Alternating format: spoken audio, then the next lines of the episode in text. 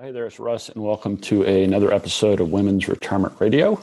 Uh, today, I am uh, looking forward to sharing my thoughts on uh, cash, cash management, checking, savings, things of that uh, nature. I've been having a lot of conversations with clients lately, uh, and that's a topic that's been coming up quite a bit, especially in the face of rising inflation. Um, so, first of all, let's start with uh, how much do you want to keep in your cash or savings? my personal rule of thumb is uh, start with your monthly expenses. So, if in an average month you spend, say, $3,000, um, I would recommend keeping at a minimum three months of expenses in a liquid, safe um, savings account where you can get at it easily and quickly should the need arise. So, if you spend on average $3,000 a month, uh, three months of that would be $9,000. Um, a safer um, and better place to be if you can afford it or work towards it would be six months of savings. So at three thousand uh, dollars a month, that would be uh, eighteen thousand uh, dollars of savings that you would keep uh, safe, liquid, and available. And for those of you that perhaps work in a um, a job or career where your income is less stable, uh, so perhaps you work in sales, uh, you rely on commissions uh, or you're in a, an industry where there's a lot of turnover, so maybe you don't have quite the uh, job security that uh, some of your other friends and family might have, then you might consider uh, upping that to 12 or even even 18 months worth of expenses because in the event that you were to go through a dry spell with um, earnings or commissions, or in the event that you were to um, lose your job or get recruited away um, and there might be a period of no earnings between jobs, it would be good to have some extra liquidity uh, available for you. So uh, that's a that's a, an exception to the rule, if you will. So just in review, um, I would shoot for a minimum of three months worth of expenses. Um, six months is a great target, um, and then depending on your personal situation, uh, the stability of your earnings and the stability of the industry in which you work. Or if you're self employed or own a business, you might consider uh, bumping that up to 12 um, or maybe even 18 months worth of expenses in a um, safe liquid savings account. Uh, the other thing I want to point out is uh, my five year rule. Uh, and this isn't a rule I invented, but it's something that I've uh, believed and adhered to for the majority of my career. And that is if you um, have an expense coming up in the next five years that you anticipate, um, I would not get the money for that expense anywhere near the investment markets. Um, keep that money safe, keep it liquid.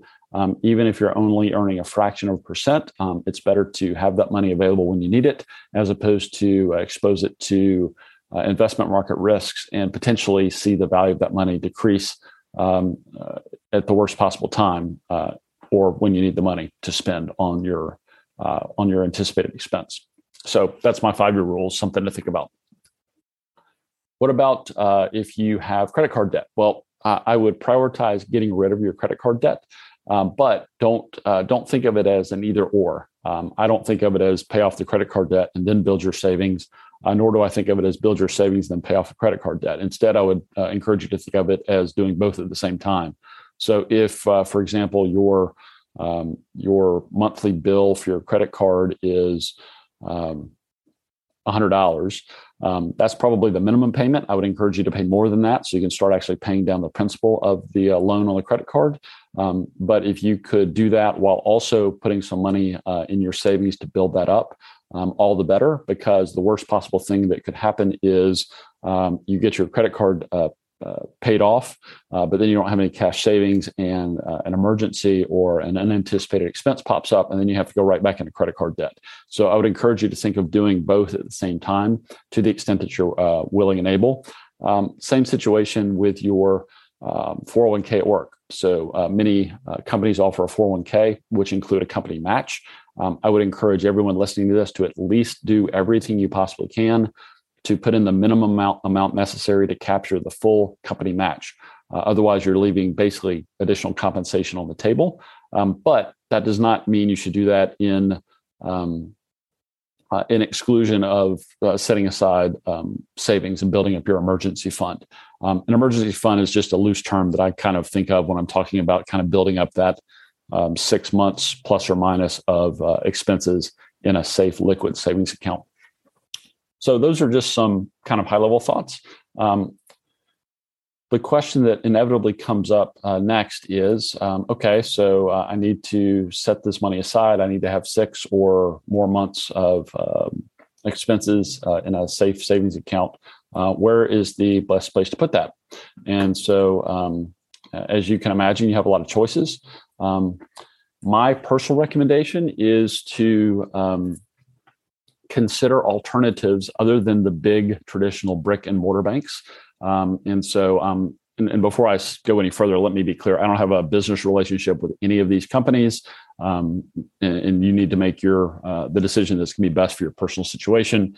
Uh, recognizing, of course, that everybody's going to have uh, circumstances that might dictate that they do something different than what I would do, for example. Um, but in the case of uh, Bank of America, um, you know they offer. Uh, I'm on their website, as you can see. They offer three uh, different checking accounts. Um, one of my first questions is why do they offer three? Why not just one? Um, and I recognize that they're offering three to um, maybe cater to different people at different stages of their life. But if you scroll down here, um, two of them they don't offer any uh, interest on your uh, checking account balances, and for uh, for this one over on the far right, they'll they'll pay you um, uh, one one hundredth of a percent on balances um, up to fifty thousand dollars, and I would imagine most of you keep probably less than fifty thousand dollars in your checking account. Um, to put those in dollar terms, uh, that's going to be, um, I guess, about fifty dollars. Um, I'm sorry, not even five dollars a year on fifty thousand dollars of balances. So uh, not a whole lot of interest. And the other thing I would encourage you to, to ask yourself too is uh, in the last couple of years, especially in the face of the coronavirus pandemic, um, how often have you even walked into a, a, bank branch or have you walked into a bank branch in the last five years? Um, inevitably, some of you have, many of you haven't. Uh, so I would again question the need to have a, uh, a brick and mortar bank with physical bank branches because those those bank branches cost money and those costs uh, get passed on to you in lower interest uh, payments on your balances. Uh, another example is uh, Wells Fargo. Again, they also have three uh, different checking uh, options. Um, and if you scroll down here, um, they do not offer any uh, interest on two of their three um, checking uh, account options. Um, and I've looked high and low. I cannot find um, on Wells Fargo's website, or at least not very easily, how much interest they do pay on on this one checking account option. But I would imagine it's probably going to be similar to what you would get through Bank of America, probably a hundredth of 1%. Um, here is Synovus. Uh, Synovus is based in uh, Columbus, I believe, and I know a lot of my clients have relationships with them.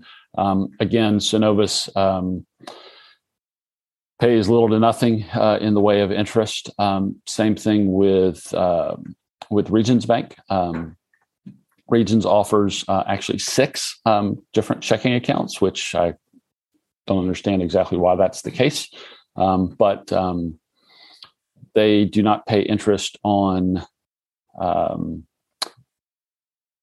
any but one. And if I pull up local rates and search based on my uh, geography, um, they pay, um, even if you have $100,000 or more, they pay one one hundredth of 1%. So again, um, I'm not bad mouthing these institutions. They've been around a long time. They have a lot of customers. They take good care of them. But I would encourage you to uh, consider your uh, options uh, and maybe uh, think about non-traditional solutions to managing your checking and or savings. With that in mind, uh, one option you might consider is uh, Ally, which is ally.com. I've got them up on the screen here. Um, they have no minimums, very little fees, and um, they pay uh, one tenth of 1%. So now they're already paying 10 times what you would get at Bank of America, Wells Fargo, uh, or regions um, for balances up to 15,000. And if, if you need or want to keep more than $15,000 in your checking, and this is checking, by the way, not savings, they'll actually pay you a quarter of a percent of interest. Um, the fees they do charge for um, like overdrafts and stop payments are um, are pretty minimal, um, and they don't frankly don't have a ton of fees to begin with. Um, as you can see here, um, they don't charge maintenance fees, which many of the big banks do, unless you jump through some hoops or meet their requirements, um, overdrafts, things like that. So um, they're a, in my opinion, a much better option. Another to consider is uh, Capital One. They have a 360 uh, checking account, um, no fees, uh, no minimums. Um, and after doing a little digging on their site, um, they pay, it looks like they pay, um, as you can see on this screen, they pay one tenth of 1% uh, pretty much on all balances. Uh, so that's an option as well. So, um, regardless of where you do your banking, uh, the first thing I would encourage you to do is uh, use a company or institution that you're comfortable with because at the end of the day, you need to be able to sleep well at night and not be concerned about uh, who is taking care of your money. Um, but I would also um, encourage you to at least consider uh, the variety of options to include some of the uh, non traditional or online banks like an Ally, like a Capital One, and there are others out there as well. Um, that's checking. Um, for savings, you might also um, look at your options there. Many of the big banks, um, and I didn't pull up each of their websites for their savings accounts, but they offer, again, next to nothing on savings balances, um, maybe a one or two hundredths of 1%. Uh, uh, another option that I encourage a lot of people to use, and in fact, I have an account with them myself, is American Express Personal Savings. Um, they have no fees, no minimums. Um, and they currently, as you can see on the website here, are paying half a percent of interest. Um, and the way that works is you set up an account online, connected electronically to your checking account, regardless of which bank you use, and then you can move money to and from uh, as you uh, as you see fit, or as you want to earn some additional uh, interest on your uh, savings account balances. Um, Ally um, also has a savings account.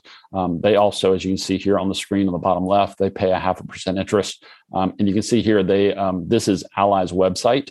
So clearly it's a little biased, but they show compared to Bank of America, Chase, and Wells Fargo, um, each of those three institutions, uh, they claim pays uh, one one hundredth of a percent on savings. So you're getting literally 50 times the interest uh, with a savings account at um, Ally. And finally, uh, Capital uh, One offers a savings account where they pay 0.4% uh, or four tenths of a percent on all balances. Um, again, no minimums, no fees. So the takeaway from this uh, this short message is to first of all make sure that you keep um, enough in liquid savings uh, or in an emergency fund if that's uh, how you like to think of it. Uh, but at the same time, I would encourage you not to keep too much. Um, and once you figure out what that number is for you, uh, think about the best place to house that money. Uh, to keep it first and foremost, to keep it safe, to keep it FDI insur- FDIC insured, and to make sure that it's there when you need it.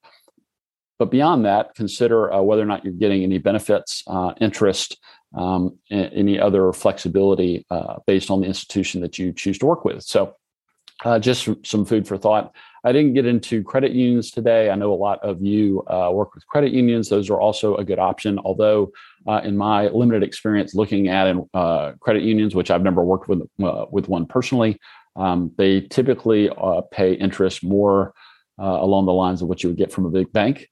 Uh, there may be exceptions, so uh, reach out and let me know if I'm missing something there. But anyway, hope this has been helpful. If you have any questions, reach out and let me know. Again, this has been Russ, uh, and uh, this is Women's Retirement Radio. Look forward to catching up to, uh, with you again on the next episode.